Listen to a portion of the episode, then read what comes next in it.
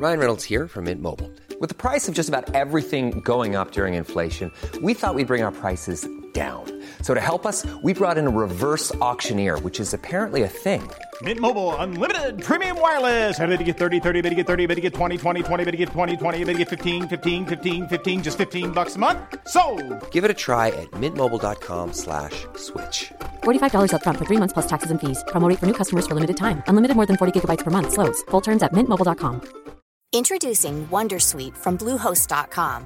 Website creation is hard, but now with Bluehost, you can answer a few simple questions about your business and get a unique WordPress website or store right away.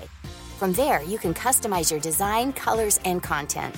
And Bluehost automatically helps you get found in search engines like Google and Bing. From step-by-step guidance to suggested plugins, Bluehost makes WordPress wonderful for everyone. Go to bluehost.com/wondersuite. Hey, I'm Ryan Reynolds. At Mint Mobile, we like to do the opposite of what Big Wireless does. They charge you a lot, we charge you a little. So naturally, when they announced they'd be raising their prices due to inflation, we decided to deflate our prices due to not hating you. That's right. We're cutting the price of Mint Unlimited from $30 a month to just $15 a month. Give it a try at mintmobile.com slash switch. $45 upfront for three months plus taxes and fees. Promo for new customers for limited time. Unlimited more than 40 gigabytes per month. Slows. Full terms at mintmobile.com.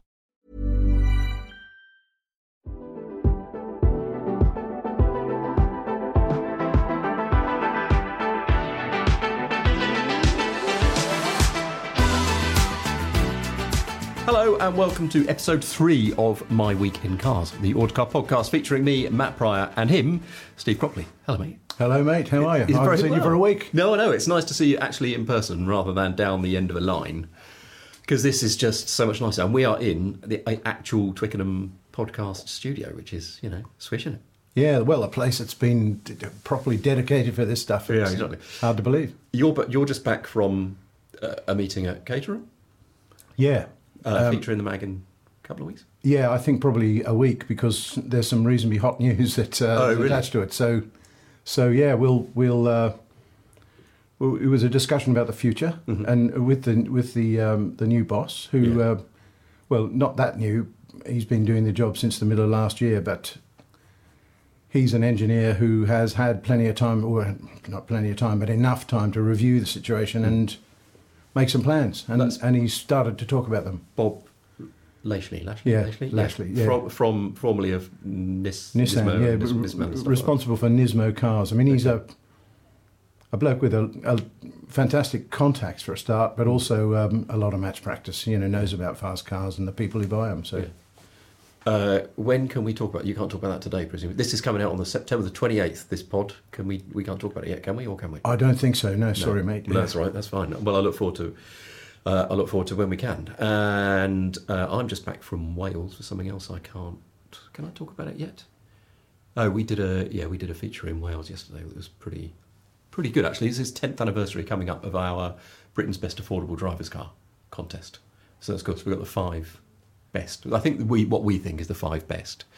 You And allowed to I- say what the? yeah, well, yeah, I think so. We, so we had there the Toyota GT86, which was very kindly lent to us by uh, another journalist from um, Race Car Engineering magazine, Top Bloke. Uh, We had a Toyota GR Yaris, it's two Toyotas, uh, a Ford Fiesta ST, uh, Honda Civic Type R, of course, and a AN other, uh, which embarrassingly is goes. Oh, Mazda MX-5, obviously.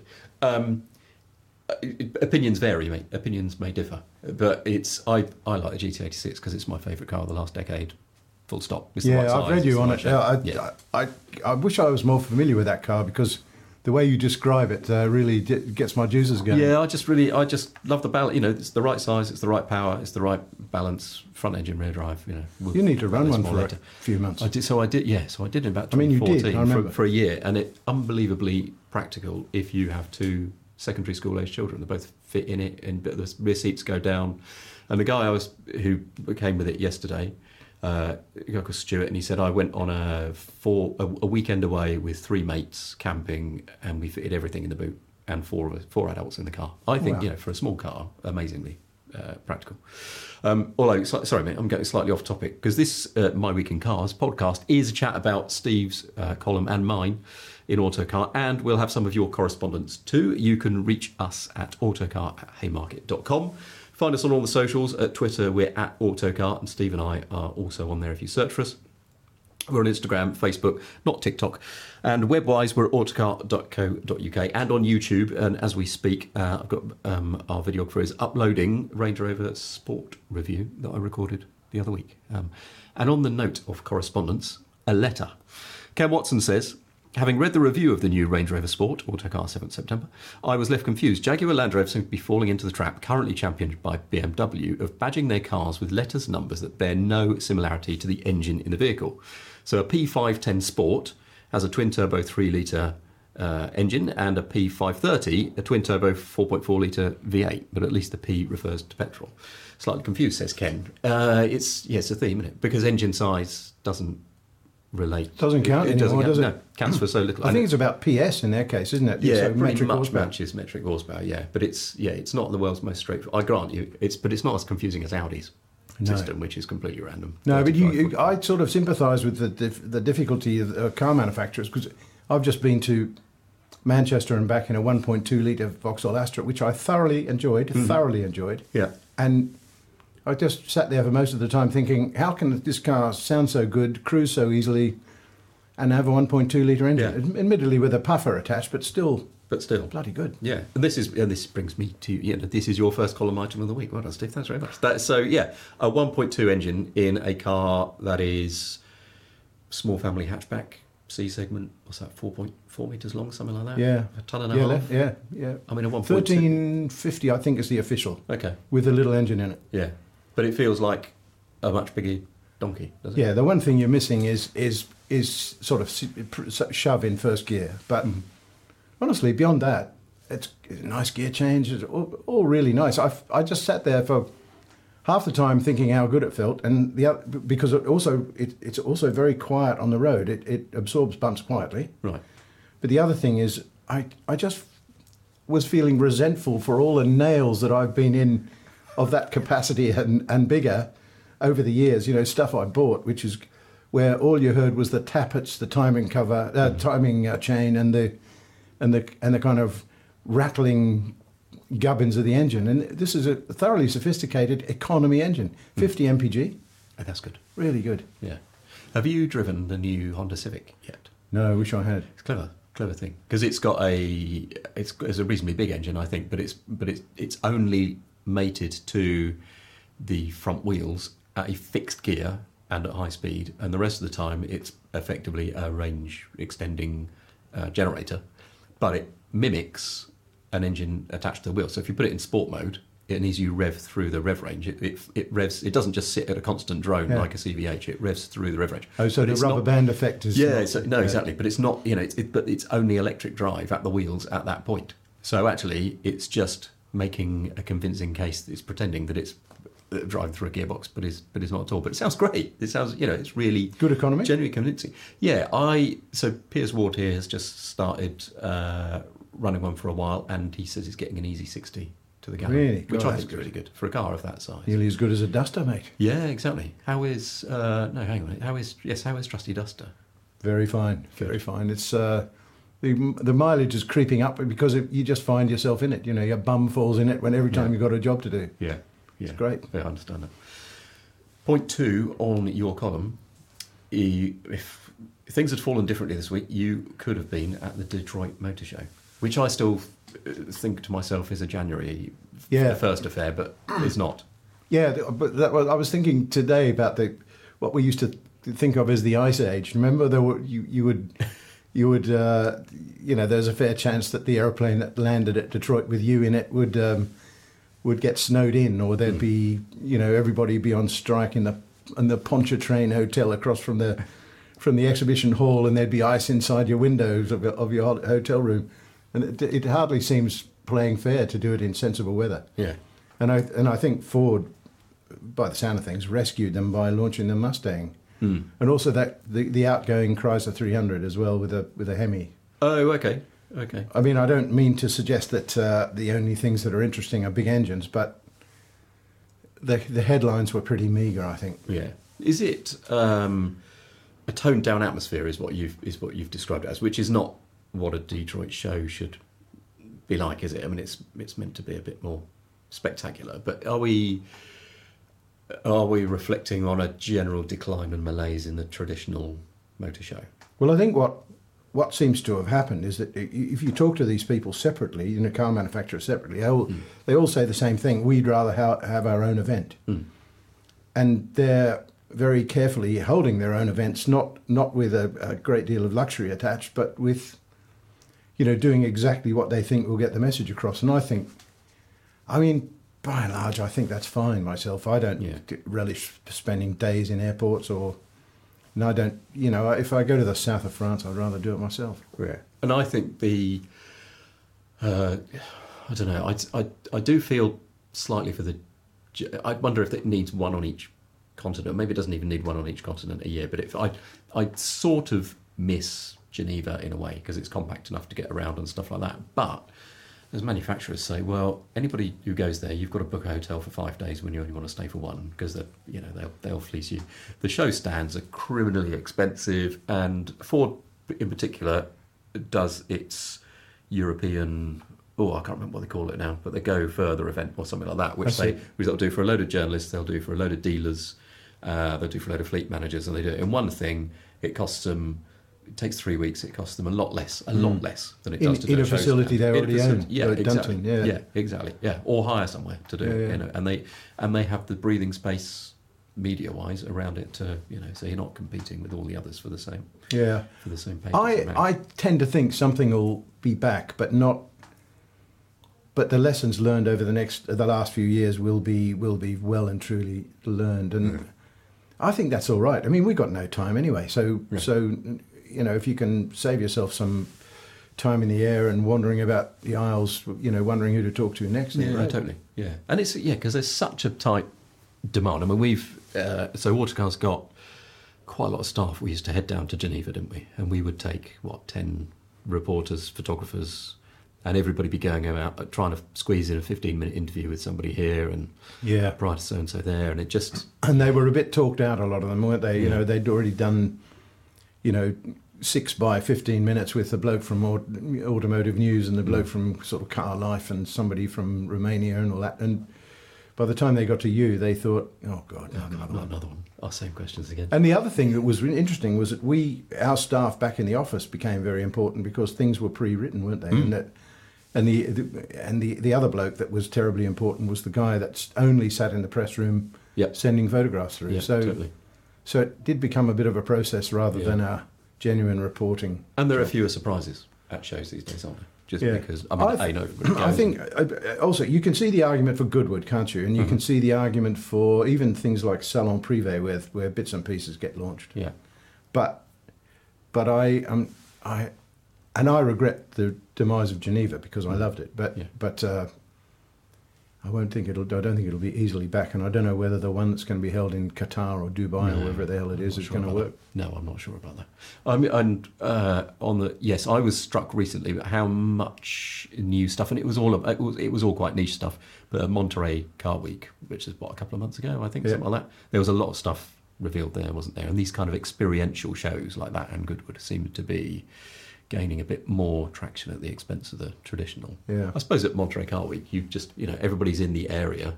You don't have to, you don't have to pay tens of thousands, hundreds of thousands for a, a show stand. You Yeah. can just say, "Hey, come to this hotel or this stretch of road and see the new twin turbo Gunther Werks 911." running Yeah, down," ra- you know, rather whatever nice it might scenery be. surrounding. Yeah, Yeah, exactly. Yeah, Yeah. yeah. Um, on uh, which note, the year's greatest car show. Next point in your column: Festival of the Unexceptional. Well, I, I, I've just got this this feeling. I, I in fact, I, I seek help from our listeners and readers because um, the next the cars have to be 25 years old. They have to be unexceptional, but they have to be interestingly unexceptional, which is a which is a difficult thing. So I'm trying to look down the road. I want to buy one of these cars because I want to be there. Oh, I, okay. I, I want to be a proper participant. Yeah. And the only cars I can think of are too young at the moment. The one that, that really rings my chimes is a City Rover because it was such a god awful car, but but so interesting in in in the way it appeared. You remember Yeah. the it was, it was a, a Tata which uh, Yeah, rebadged and Indica which not got- even a as, as somebody I think Richard Aucock from Motoring Research pointed out the other day. Not even a not even a new steering wheel cover. It just had a Rover badge over the Tata badge. Oh, was it? Yeah, it, yeah. It, it was pretty bad. Yeah. Did you? So you drove one? Yeah. Uh, because I never. Oh, because they famously didn't do a press launch or press drives or anything else. It was the last, the last car, the last car of the sort of modern era, early two thousands, to suffer from, honest, what I used to think of as leaping dashboard syndrome. You know how these days you can pretty much depend on the fascia in whatever you drive to be properly anchored in the Yeah. car and to be at least a probably a structural member. But in this car, you could actually see the you could you could see the wave motion as the um, as the fascia leapt about. But but uh, the, the idea was bold, I guess, and and um, I'd just love to have one of those because I don't. I believe about half a dozen got sold. Oh wow. But the other car that, that rings my chimes is the is the the Rover Streetwise. Remember that thing? The Yeah. the sort of lifted twenty five with the with the um, the body cladding and all I that. remember it well because I remember thinking. Well, um, it actually turns out probably a car ahead of its time. But yeah, I thought it was. I remember right. I worked for a now defunct website at the time. I remember reviewing it and thinking it was all right. Yeah. Yeah. Well, they they weren't too bad, were they? Because I think uh, they'd been breathed on by BMW by then, hadn't they? Those cars, and it Yeah. and and it was it was one of Peter Stevens's um, ideas for for for just extending the size of the range, I guess, and you know selling a few more cars. I'd love to see. One I haven't seen one for yonks. No, me neither. Which is a shame because I, yeah, I think they were that that idea of slightly high riding, slightly you know, slightly more a bit more sidewall in the tyre. I mean, mind you, the Rover 25 was pretty good to drive in the Was, first place, yeah. wasn't it? But anyway, I seek I, I seek ideas. So uh, because I'm going to do this very slowly, and I'm going to assemble a, a, a hit list, and then I'm going to you know study the market and see what happens. So if you want to suggest things, you can email us autocar at haymarket.com. And actually, just before coming to this podcast, I got uh, pulled aside by the editor who said, We've got an idea.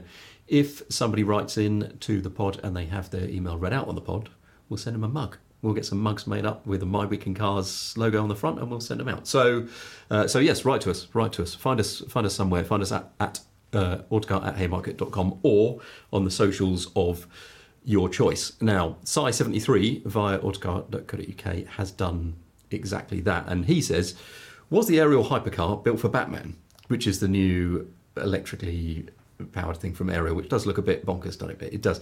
Uh, in all seriousness, he says, I really like it as an uh, function over form aesthetics. It looks very purposeful and aggressive.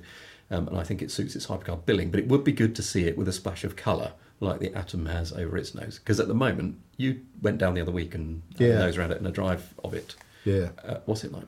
Well, that car, I mean, that car is very, very much a prototype. There, th- you know, there are there are a few uh, chassis and and mules in various uh, states, but that was the one and only complete one. You know, Okay. with with working gullwing doors and all the rest of it. And they, it wasn't painted at all. I mean, they will do, I'm sure, whatever the buyer wants. Yeah. But the thing that needs to be understood about that car was that it had reached the it had, it had been part sponsored by you know by government grant uh, with various other participants as well, well as well as Ariel, and they'd reached the, the the point that they'd agreed to reach, and it was shown for the LCV, the low carbon vehicle show. Okay. So that isn't the finished article at all. You know, somebody somewhere will want a, an all carbon one, but they'll paint it whatever you want. You know, um, uh, tiger stripes, whatever. Excellent. I've got a lot of time for. Well, we both have. We've got a lot of time for Ariel. They just do. I like the fact they do things properly. so they? brave, don't you think? Yeah. You know, I mean, how many, how many opportunities must there have been in the in the last, you know, whatever it is, five years to, to just sort of chuck up your hands and say, look, we've got a successful business. We're building all the atoms we can make and Yeah. more, Yeah. uh, or orders we can meet and and more. You know, let's just let's just function, um, make it easy for ourselves. But they, uh, but Simon Saunders, two things about him. He sees the future. He thinks he's, he needs to be doing something for the future, and he he does believe in greenery, you know, sort of low carbon future. Yeah, yeah. Should we talk my column for a bit? Yeah. Uh, I, it's one of these things I wish I had thought of. Right, so Caffeine and Machine, our friends up in the Warwickshire uh, coffee house, coffee car themed pub, Yeah. hotel, whatever. It's, it's a fantastic place. I, I, yeah, it feels like home, they say, and it does. If you're a car or bike person, Does I think to it me, does. yeah. it's very very relaxed. Anyway, they I think third Wednesday of every month they do a German themed German car themed night, uh, Strassenkultur, and they the, put a picture up of a Porsche 968 and said if a different manufacturer had made these four cylinder Porsches, the 924, 944, 968, would they have been appreciated more than if they had been built by Porsche? And they're always consider, not always, sometimes considered the Porsches for people who can't afford 911s or 928 or whatever it was at Yeah. the time. And were they given a harder, harder ride than if they wore a different badge on the nose? You know, if they had, if those cars had come out from somebody else, Yeah. would they have had a better, better reputation? And I thought that's a, that's an, I wish I'd thought at that point because it's pr- they're probably right. I think, don't you? I do. I, I also, but I think you made it really well. The the, the um, the because it is a it's, it's a really interesting discussion point, and and it's I think it's quite apposite now because the they're rising in value as you said, but they're still around. Yeah. And they are durable, and they are, you know, they they still met Porsche's manufacturing criteria, and or, or Audi's actually. I think Audi was involved in the manufacture of some of them. Yeah. But I can remember very having. I, I wasn't so struck on the Bogo 924, but hmm. the the ones after 944 and the 968 particularly Yeah. Excellent cars. I thought. Yeah, I drove one a 968 Club Sport because we did a feature about. Uh, blimey, I want to say I want to say recently, and it'll turn out it was four years ago. Uh, the finest year for cars ever was suggested as 1993, I think, if I remember right. So the yeah, so the the uh, 993 Porsche 911 came out, Ferrari 3, F355 came out, the Porsche 968 Club Sport came out, TVR Griffith came out. We got them all down at uh, Chobham Test Track together, and I drove that 968 Club Sport, and I thought, well, this is this still feels mega, still feels really good, really tight. Steering's fantastically responsive, and it's got my preferred handling balance, as we've briefly discussed already. Engine at the front, rear wheel drive. Bum over the rear axle. Yeah, bum, yeah, bum ahead Yeah. of the rear axle. Yeah. Oh, mate, it's a. We had a handling day around about '93. Mm. It was a vintage one. It was um, Goodwood, Yep. So scary circuit. Yeah. You know, in quick cars. Um, but there were some good people along. I think John Miles was there. Oh, great. So he was taking us round. I remember being hurled around there in our Honda NSX by John Miles. It was pretty yeah. good. It's pretty good. It's pretty good day. But th- we had a long term 968 Club Sport at the time, Hmm. the editor's car, and it did double the miles of everything else because it was so easy. You know, you could just get in it, drive it at, you know, sort of 93% easily. Yeah. It was beautiful on the circuit. It was quick enough. It was the balance was the thing, as you say. What a car! Yeah. Is that, am I right in thinking, uh, so 93, did the Honda NSX win Britain's Best Driver's Car in 92 and then retain the title in 93? So some, it's not many cars have won it twice in succession, if I remember. No, I- my- I I'm, remember. I'm really sorry, but my memory is, has gone Yeah, west. I, I, I sort of, sort of vaguely remember, and I don't. I'm, I've been on the mag for 17 years, and I can't, I can't remember anything winning back to back. But I, I have a feeling something. It was. It, I mean, John was fa- fabulous in it. yeah. Um, and uh, uh, this was a 3.2. It, it was. It actually turned out to be my long termer. Actually, Mm-hmm. Oh, really? black top gold body, and I. It was subsequently bought by one of the one of the um, uh, directors of our company, and he, you know, the last time I saw it had done eighty or ninety thousand Oh, miles, really? because he lived in it, Yeah. and and then got passed on to someone else, picked up from. Funnily enough, from John Cooper, who was a Honda dealer. Oh, he was? John Cooper, the, Yeah, yeah, yeah. the, Yeah. the constructor, but he, you know, and he was still merrily selling Mini Coopers, but he, but they also had a Honda dealership, and he, he signed the inside of the, of the bonnet for, of my car, and and so I, um, when I saw it last in Coventry, it still had this sc- scroll John Cooper on the, uh, such as you such as you see on a Mini bonnet. Yeah. Do you know where that car is now? I don't, but I I suspect that you know if we if we ask nicely, probably the owner might even pick Might- up on it and yeah, that'd be good. That would be good. It was uh, it was a good car. Really Such a good car. usable car, aren't they? That's the thing. It's a proper, Yeah. proper bona fide super. My missus, the steering committee, loved it. You know, Really? because because you could drive it. You Yeah. know, flexible, beautiful sound. You Mm. know, rev, you know, into the stratosphere, but it was still beautifully flexible. Yeah, and you Lovely and just- gearbox. Yeah, great visibility, the right size, not too Yeah. quick. That's it. I Say hello to a new era of mental health care. Cerebral is here to help you achieve your mental wellness goals with professional therapy and medication management support. 100% online. You'll experience the all new Cerebral Way, an innovative approach to mental wellness designed around you. You'll get a personalized treatment plan from a therapist, prescriber, or both in a safe and judgment free space. Your cerebral therapist or prescriber will outline a customized plan with clear milestones along the way so you can get to feeling your best. With Cerebral, you're not alone in your mental health journey. We're here to empower you to live a fulfilling life. So take that first step towards a brighter future and sign up today at cerebral.com slash podcast and use code ACAST to get 15% off your first month. Offer only valid on monthly plans. Other exclusions may apply. Offer ends July 31st, 2024. See site for details. Introducing Wondersuite from Bluehost.com. Website creation is hard, but now with Bluehost, you can answer a few simple questions about your business and get a unique WordPress website or store right away. From there, you can customize your design, colors, and content. And Bluehost automatically helps you get found in search engines like Google and Bing. From step-by-step guidance to suggested plugins, Bluehost makes WordPress wonderful for everyone. Go to bluehost.com/wondersuite.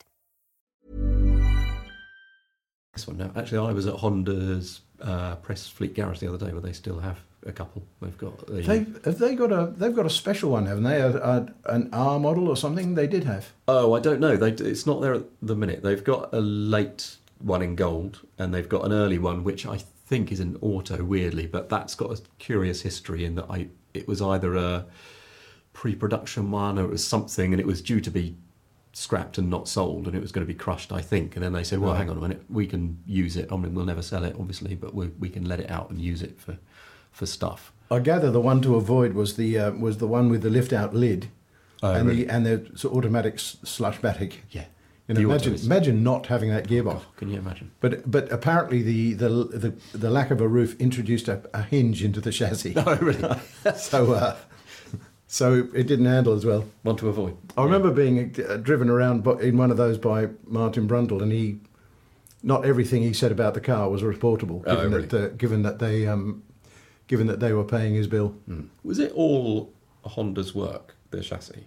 You mentioned John Miles, who was Autocar contributor, Formula One racer, and Lotus development test driver and engineer. I don't well. know. Were, they made whole a huge fuss about the. Actually, Russell Bulgin wrote this book with the help of Bob Freeman, the technical illustrator, both now sadly demised. But it it was it was very heavy on the aluminium, wasn't it? Aluminium suspension parts, Yeah. aluminium chassis. I think. I think it had something to do with oh god the the, the, the famous engineer. Mm, We we gave him an award. I'm thinking Yamamoto, but that's not him. Sorry, It'll I- come to us. Yeah, It'll come to us. Um, oh, uh, on the subject of uh, my column again, the second bit of my column, I was at Goodwood Revival over the weekend, which is brilliant as as ever. I was there. I was there only on the Friday, and it struck me as I was walking around. I went with my brother, and I said to him, "Problem is, mate, as we as we could hear cars in the background." Um, as we were, you know, walking to spectate, I said, "You need two days here, really, don't you? One because one to watch some racing, and two to look at the rest of it." yeah.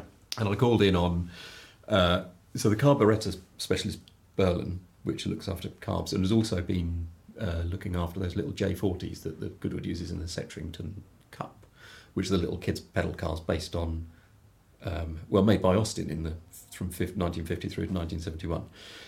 They've now secured uh, Burlen has now secured the Austin name, not to use on real cars, but they can use it on these on these replicas and uh, and any rebuilds. And they said it's actually not quite not quite as I forget exactly how they put it, but it's it, it's more straightforward than you think. It, so SAIC, who bought MG Rover, own the own Austin trademark. But because it's dormant, they sort of hired a trademark lawyer to send a letter to SAIC and say, look, we think this is dormant. We plan to use it. Do you object? Didn't hear anything. So they Silence. put some notices up in the UK, a bit like you might before you get married, going, you know, these this, these people are about to do something. Yeah, Any right. objections? And uh, nothing. So now they can, yeah. So apparently they can use it on the little Austins. When I read this in your column, Yeah. I, I w- that you've just answered the question that I wondered about whether the Austin name might be um, usable elsewhere because because I've got I wouldn't tell everybody this, but I've got an irrational liking for Austins. Oh, really? Admittedly, the uh, the vintage ones are, the, are my favourites, but Yeah. but in my family there were you know in, in my you know sixties so there were there were people who used to tow unfeasibly large caravans around the place with Austin Somersets in Australia, and they're you know sort of pausing to cool down on every hill and all that kind of thing. But they were they were sort of oddly appealing, and, and every time I see one, I still feel a, get a warm feeling about it. So Austin and that dopey, or not dopey, but that but that sort of strange wing emblem that goes on every bonnet. Oh, yeah. It's it's it, it's sort of it gives me a little bit of a pang every time I see one. Yeah, well, so I, my understanding is they can use it on the small cars and the parts associated with it, and if they have any paraphernalia, presumably they'll do, I don't know, you know, merchandise Yeah. or whatever. But they can't use it on a full size. They deserve to do well out of that, don't they? Because Yeah. they've been very, uh, very good about finding old old models and you know ma- remanufacturing and re- restoring and all the rest of it. And have of you course, been to the? Have you been to see them? To visit them? well, uh, they've had. I think they've got a, an outpost at Bicester Heritage, so Okay, I've yeah. been in there, and, Yeah. and I've. I remember engaging a bloke in conversation at at the previous revival, I think. But I, the the thing because of my age, uh, um, the air seems to be full of people that- in my circle who sort of say, "Yeah, we had one of those. I remember it. You know, and we we lobbed it on the on the, Oh, that's rubbish tip. Yeah, couldn't give them away. Yeah, Yeah. could not give them away. And I think some fairgrounds had a few slightly different ones that were. Oh, on the or something like that. Yeah, and they could, and they were even, you know, they were, they were nobody, no, you, you know, nobody wanted, nobody was interested in them. But now people remember, you know, the nostalgia thing is Yeah, good. I love the shape that Yeah. that Austin A40. sh- I think it's Austin A.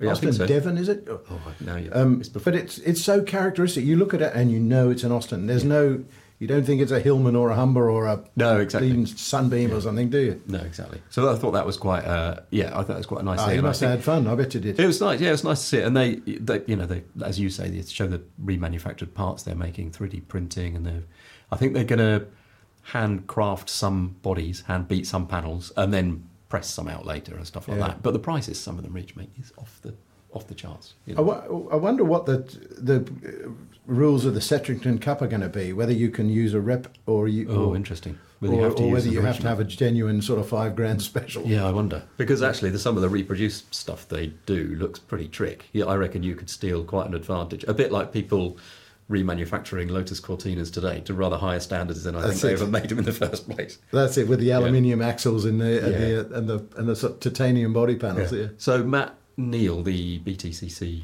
racer, is he? Did he announce he's going to retire at some point? Am I misunderstanding He's that? been I think, doing it a long time, Yeah, he's doing it a long time.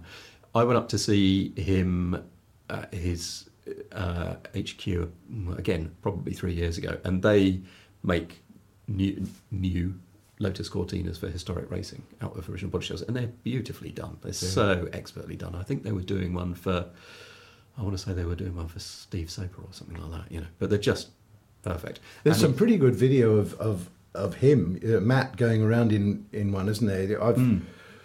you, you know, hell of a driver, of course, and Yeah. and uh, I think I've I've you know the old through the windscreen stuff, and when they're driven flat out, they are they are. Lovely, It is great, they? isn't it? It is great, and I th- think I remember him saying the get the the advantage of this old stuff is that you can go racing with a trailer and a, an engineer or mechanic on it, and that's all you need. You know, you can Yeah. go and you can have a weekend's racing, and they move around and they're exciting and they're closely matched. But if you wanted to race something later, so if you wanted to race one of the super touring era cars, they're incredibly hard work. You need an entire team of people and Yeah. laptops and everything because they have to be you know, the oil has to be warm before they start, and if anything goes wrong, it's. Whereas with a Cortina, you, if you bash a corner, you can bash it out Yeah, again yeah. and carry on. Well, you see this on the hill climbs, don't you? You know, two friends, Mm. perhaps both invested in the car, Yeah. both spannering it. You know, maybe with a son or two, or a daughter indeed, and and uh, but it can be a it can be a a, a fairly amateur but Yeah. highly enjoyable event. It was great. Yeah. Can we move on to another bit uh, from your column, which is uh, my my title here just says hydrogen hypercars, but you've been up to Viritech, which yeah, is Viritech. The, the, the thing that that that Viritech are um, is a company that formed by a couple of of blokes with a lot of F1 match practice who made quite a lot of money out of a, an associated business, sold up, and and they have they they sort of got religion over hydrogen, and um, they believe that EVs will not suffice for cars that are that are bigger than about um, you know what we would think of as I don't know big Audi Right. size, you know, forty to fifty uh, grams per kilo. Uh, no, I don't mean that kilowatt hours Gotcha. batteries Yeah. because you know we we still need hydrogen to power our HGVs, power our buses, power our aeroplanes, power our off-highway machinery. You know, it's not going to be possible to have an HGV with 15 tons of battery strapped to the underside, is it? So, so they what they're trying to do is is just propose solutions, not just theoretical solutions, but to come up with the actual infrastructure you need to mount um, a fuel cell of this size in this way with with this sort of en- um, uh, fuel feed and this sort of drive and all that sort. And they and the way they've done it is to is to propose this supercar called Apricale, one and a half million quid, twenty five off. Okay. And what they say is that by subjecting all of their learning to the supercar uh, application, you have, you know, you're automatically required to be light, to be compact, to be reliable, and all the rest of it. And it's it's a wonderful place to go. You you you would have enjoyed it. I tell you what, it's good. I'm intrigued. I'm really intrigued because I don't. What I don't like is the is the sides that people seem to feel obliged to take of uh, battery electric or hydrogen or ice, and the, and, and this animosity towards the other things as if they're not all a viable solution. Electric, And it yeah. winds me up. Yeah, and it really and it really gets on my gets on my. And also, I think you know a lot of people do forget that the UK is pretty, is pretty small, pretty densely populated. Battery electric works quite easily here. Yeah. Uh, I was in uh, chatting to a, a US based Lexus Toyota engineer the other week, and they uh, Toyota, as you know, quite big on um, hydrogen. And he said you can drive from Mexico to the top of California, and you will always be within hundred miles of a hydrogen filling station. And the distances are such in the US that you know you, you, a battery electric vehicle long distance truck is not particularly feasible. so they've problem. got a partnership with Kenworth Trucks, I think, and they're doing, you know, and they are working on this together. And you know, if you, I think somebody did a some Swedish or Scandinavian university researcher worked out that actually for a large capacity truck with six tons of batteries, you could still have a forty-four ton truck. Which is mm. okay, but you know, which is not bad actually. But it's It is. and most trucks aren't fully laden anyway, so that's okay. And if they're on, you know, local supermarket deliveries or whatever, you could imagine that being fine. And you could, and yeah. you could, you know, you could put the battery under the trailer, charge it when nobody's using it, and loading it up and stuff, and and crack on to the next one. Yeah. But if somebody is driving from Poland to Belfast, I mean, how are you going to? You can't do that on battery electric, can you? So we need a solution. Well, imagine the charging times. I mean, I know about fast chargers, but boy, Yeah, and if you and you know if we are uh, putting this stuff in, as you say, for if if there's no alternative for construction equipment and marine equipment and aviation, without doing it, it's it. Why wouldn't you use it if you wanted to? And hypercars are the interesting thing, aren't they? Because there's a few battery electric hypercars. Who would ever do the amount of miles in a hypercar to have them as a greener alternative to a, an internally combusted hypercar? yeah, yeah. You know. But the other, uh, the killer fact for me is uh, the uh, um, Viritech is fronted by this excellent technical director called Matt Faulks, who is one of the people you and I are both uh, familiar with, who just seem to be able to explain exalted technology to luddites. You know, he's another one of those. Yeah. Such a riveting bloke. You know, that you, would have enjoyed it. Um, but the, but the killer fact to me is BEV hypercar two tons, Apricale one ton. you know, and and you know, you just got to think, speculate on how much tire you don't need, how much brake you don't need, uh, and and all that, and it, and it is a it as a result of all this, it's an absolute thing of beauty. Yeah. Oh, I look forward to seeing. Designed by Italdesign. But, Oh, really? uh, hang on, Ooh, no, wrong. Ooh. Pininfarina. Okay. But, but the, be, Oh, who've got another sensible decision they made was to was to think, well, we're not going to draw this on the chalk on the garage floor, are we? Let's get somebody proper to do it. Hmm. So they went to somebody proper, and had, the result is the prototype looks magnificent. Oh, really? Pininfarina are interesting because they'd have their own battery electric hypercar at the same Yeah. time. Yeah. Interesting thing. Uh, a festival of the unexceptional is a Reliant Robin unexceptional enough, or is it the wrong kind of unexceptional? I would have thought that it was pretty a, a, a pretty good choice. Hmm. Um, but you might have to go for something. There's, there are models before the Robin, aren't there? The Rebel in that. I, I Oh, crikey. I, I would have thought the four wheeler, the, the the the Reliant Kitten, might Yeah. be a good one. Um, because that even had a really nice little engine that they use in, you know, blokes like Julian Fack use in in um, in trials cars. Yeah. Beautiful little, I think it's 800, 850 cc Yeah. alloy, four cylinder engine, Hemi head, blah blah. It's pretty popular in 750 Motor Club. Ah, it's- I think, right. I think that yeah, that engine your finds its way into Austin specials, and yeah, exactly. For which I yes we drove a seven special, which I think we talked about on episode We did, yeah. episode one. I When's when's the next appearance? That's what I want to know. Oh, mate, I'd love to. I'd, so I don't think I mentioned some. I used to own an Austin Seven Special, which uh, I was looking around some at the uh, at the Goodwood Revival actually because it's a centenary. Uh, it wasn't a race, was it? But there was a centenary procession of Austin Sevens, including some specials and a Speedex special, which looked a lot like mine did, but I could never.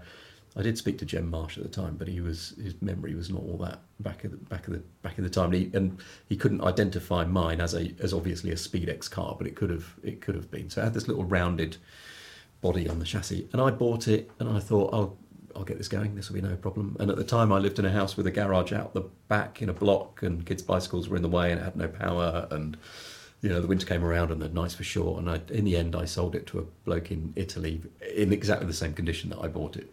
Uh, a year or so previously, and I got an email from him about six or eight weeks later with this car looking fantastic, and perfect, and I just thought, sake. Anyway, so I've I vowed never to. I'm not to I can't bring. If I can help it, I'm not going to sell anything again because I'll just regret it a few years down the line. Um, but yeah, you, I yes, yes. The other day I was. I must ask you about this because the other day I was talking to you about Reliant Robins, and you were on a. Were you what? Oh, we- shoot! Were you on? You. It you- was uh, it was a ridiculous idea. I was involved at the time in a uh, you know a publication that was doing you know grand four car comparisons, and we'd all we'd all sort of rush off to the to Wales and onto these sort of achingly beautiful um, scenes, and and we decided to do it with these cars called the uh, called the Untouchables. One of which was so there was a Lada, a Yugo, a um, Skoda, I think, a Skoda Estelle, and a Reliant Robin, and the idea was to do this kind of mock serious four car comparison, and to take it to our favourite locations in, the, in you know out there in photograph land. But that involved driving these cars to Wales, and Yeah. most of them were more or less acceptable. The the Skoda wasn't brilliant with a swing axle rear end, but the scary one was the Reliant Robin because we had to cross the the um, uh, the Bristol Channel and uh, on the bridge, and and of course there was a sort of forty-five knot gale blowing up the, Of course. and you and it you could feel you know before you got anywhere near the bridge you could feel the instability of this bleeding car, and Yeah. and so we we stopped. I was with three other idiots, and we just we just had a had a draw to see who would be the poor fool that drove this car, and I if I didn't win. You know, some other poor fella did it, but I was the bloke that followed him, and just watching this car. Uh, sort of assume a thirty degree angle to the direction of travel was was, uh, was something something to see. It was it was good fun. You're not uh, so, but you, it's not on your shortlist for the unexceptional. I don't know if it would comply because it because in registration terms it's a it's a Oh, of motorcycle. course. Yeah, of course. I don't know, but I, I think a kitten would, and a kitten is a good idea. Yeah. But um, yeah, well, that's one to bear in mind actually. Yeah. But Well- I do love those. I love those contraptions. You know the we were well. You were at Bremner's do the other day. Mm. Do you remember? And there was there was a, a Bond mini car with a 200cc two-stroke engine in the nose, and the engine turned with the front wheel when the, I can't. it was just such a contraption. It is a contraption. I can't imagine it. it. It's reminded me of sort of VSCC levels, vintage sports car club levels of bonkers. In that, you know, before before the time people knew exactly what they were doing, they would do all kinds of wacky things. Yeah. But by then we, you know, by then we knew. But it was, but a, but a cool thing. Anyway, more ideas for Steve at autocar at haymarket.com. Any letter we read out, we'll send you something. We'll probably send you a mug. I think we'll get some printed up and send them out to you. So thank you for joining us. Uh, we have other podcasts. We've got Autocar Business podcasts and a bunch for the 50th anniversary of BMW's M Division over at your favourite podcast provider. Steve and I will be back next week. You can email us autocar at haymarket.com. We're both on Twitter. Autocar is separately on all of the socials. You can find news and reviews all the time at autocar.co.uk. And it's in the magazine uh, each week. It's available on digital subscription or in print, as it has been every week since 1895. Steve, thank you, mate. Thank you. It's good. And- nice to catch up. Yeah, and until next time, cheerio. Cheers.